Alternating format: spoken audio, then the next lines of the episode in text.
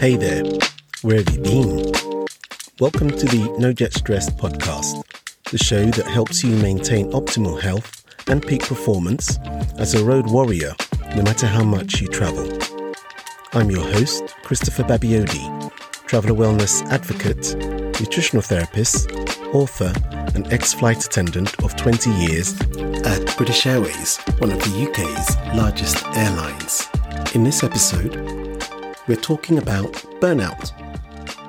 We're going to acknowledge that the creeping nature of burnout is a problem, that individuals and organisations can do a lot more to combat burnout from their respective viewpoints. We know the stress of regular business travel makes burnout an occupational hazard.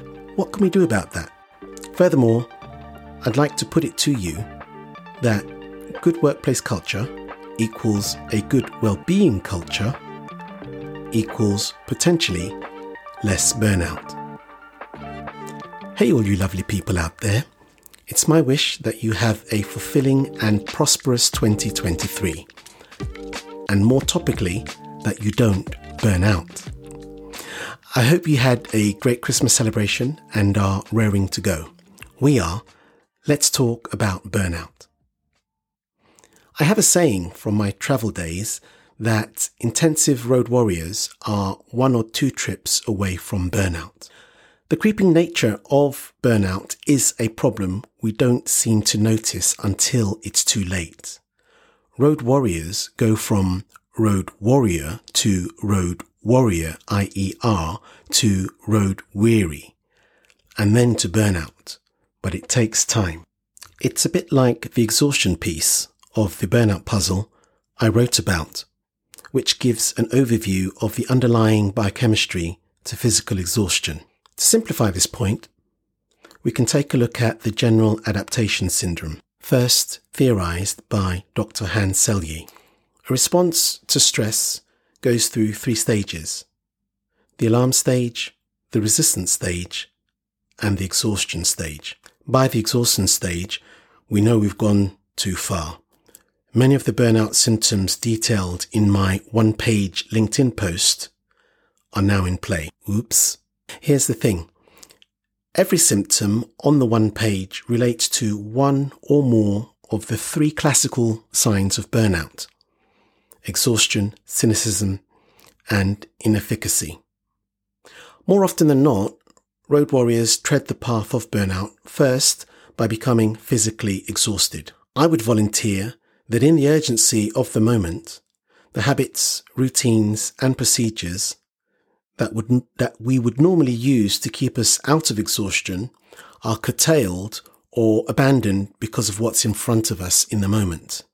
In other words, we tend to dismiss these practices saying something like, it doesn't matter right now, or I can afford not to do them right now, or I will catch up later, and somehow discount them not realizing their real value to our ability to perform and more importantly, our underlying health. While we recognize that burnout is an occupational hazard, we have to get comfortable with the idea of having a systems based approach to tackle it. Habits, routines, and procedures, just as we have them around work execution, are definitely the way to go. The sooner we can get used to that, the better. The impact burnout is having on road warriors is just too much for us not to have a common sense approach to solutions. The problem reaches into work, home, mental, and emotional areas of our lives. This piece of research, Burned Out on the Road, Burnout's Impact on Job Satisfaction Among Road Warriors, September 2022, which comes from the Journal of Personal Selling and Sales Management, talks to the emotional and mental dimensions of burnout and the cascade of problems that come afterwards. Its findings indicate that emotional exhaustion directly affects satisfaction with travel policy. Who knew? I think personally that that goes hand in hand with physical exhaustion. The thing is, we have the tools to do something about it. As an aside, I hope to get into this in the next episode. For the meantime, we have to accept that individuals and organizations can do a lot more, must do a lot more to deal with this problem. So what else can organizations do? Well, their incentives are quite clear, right? Productivity and profitability.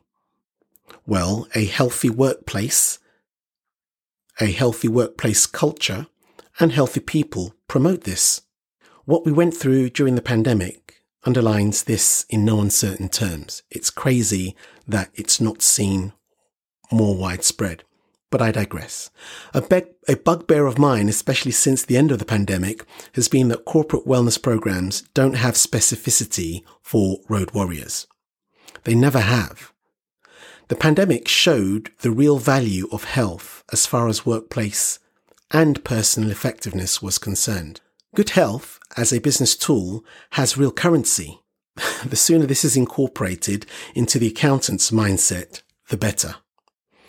So, Re-evaluating and investing in programs and tools that meet the road warrior needs is a must. Recent and past research done by the likes of BCD Travel and tClara Consultancy show the pain points of road warriors, yet there don't seem to be solid plans to address them fully within corporate well-being programs. For example, the BCD Travel Survey on Well-being the top takeaway here was that road warriors want more physical well-being support. 59% indicated this was a preference. These results came from an online survey of 875 English speaking business travelers worldwide conducted in the early part of 2022 between February and March.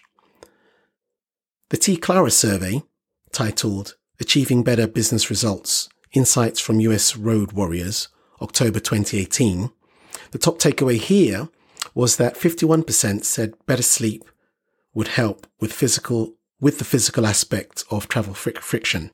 These results were based on 742 responses from road warriors between the ages of 24 to 66 who took up to four trips a year and had 35 nights out of bed. The bonus takeaway here just these two surveys alone show physical health solutions are the starting point and a roadmap out of burnout. So while some organizations install nap pods at work for employees, which is a step in the right direction, I'm not knocking it, let's spare a thought for the less expensive and more portable solutions for road warriors on the go who don't always have access to head office and, you know, nap pods are not necessarily portable. So now when it comes to Road Warrior Health, individuals can't and shouldn't wait for their wellness program to provide the right tools either. If nothing else, they understand that their health and livelihood depends on it. Interestingly, in the tClara survey, only 34% of business travelers thought getting more sleep was the top choice of things needed to address the wellness aspect of road warrior burnout. Wow. This makes me think that perhaps there isn't an understanding or enough of an understanding on how crucial sleep and the physical approach is. And therefore, it goes underutilized. What's that saying? Sleep on it, right? Sleep on it and things will be better in the morning. Simple yet doable things like this need to be prioritized and understood for their intrinsic value. Well, it's not about being preachy here. It's about understanding that the simple things accumulate benefits once a road warrior finds their own rhythm. And these in turn propel their performance in all areas of life. This goes for sleep, energy management, nutrition, or any other personal performance indicators road warriors might need or use to get quality work done. So, again, have I told you that I'm really looking forward to delving deeper into this in further episodes and discussions? Well, stay posted. In this next point, it's about organizations who manage travelers and the travelers themselves. They should take heart and understand that the stresses of burnout are actually part of business travel, whether we like it or not. There's no two ways about it. Anticipating setting up systems to deal with it, and understanding the need for flexibility in the solutions we apply come first. This has to be part of the thinking in the workplace or the journey, depending on whether you're an organization with travelers or the individual undertaking the travel. It's the thinking part and one which I think is lacking in the space right now. Bringing the mindset of managing an occupational hazard would go a long way to creating the right type of solutions. Finally, it's my belief that a good organization has a good workplace culture, which allows a well-being culture to thrive. Organizations always get to architect this part of the solution. Road warriors and other employees get to bring that culture to life. We all start from different places when it comes to personal health. With the support of the right culture and personal effort, well-being thrives and it can reduce some of the pressures on all employees, including road warriors. So this in turn has or can have a positive effect on the factors that lead to burnout. As a side note, it adds to the work culture and makes it a desirable place to work. HR should really roll that up and smoke it to deal with the talent attrition challenges they have. So all jokes aside, that's our quick intro into the topic with more to come from posts, blogs, and newsletters. I hope you'll join us. In the meantime, what are your personal thoughts about road warrior burnout? Have you experienced it firsthand? Would you like to make a contribution? Please do so. Let us know. Let us know what needs to be talked about that's being ignored right now.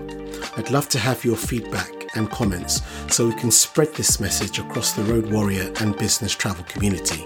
It's one way to create resources so others can benefit from our collective knowledge. So for now, thank you. Stay tuned for the next episode of the No Jet Stress podcast, where we explore the road warrior lifestyle in more detail, the lack of tools, and perhaps discuss a few of them to get started, and what a lifestyle approach to the Road Warrior Challenge means. Till then, wherever you go, farewell.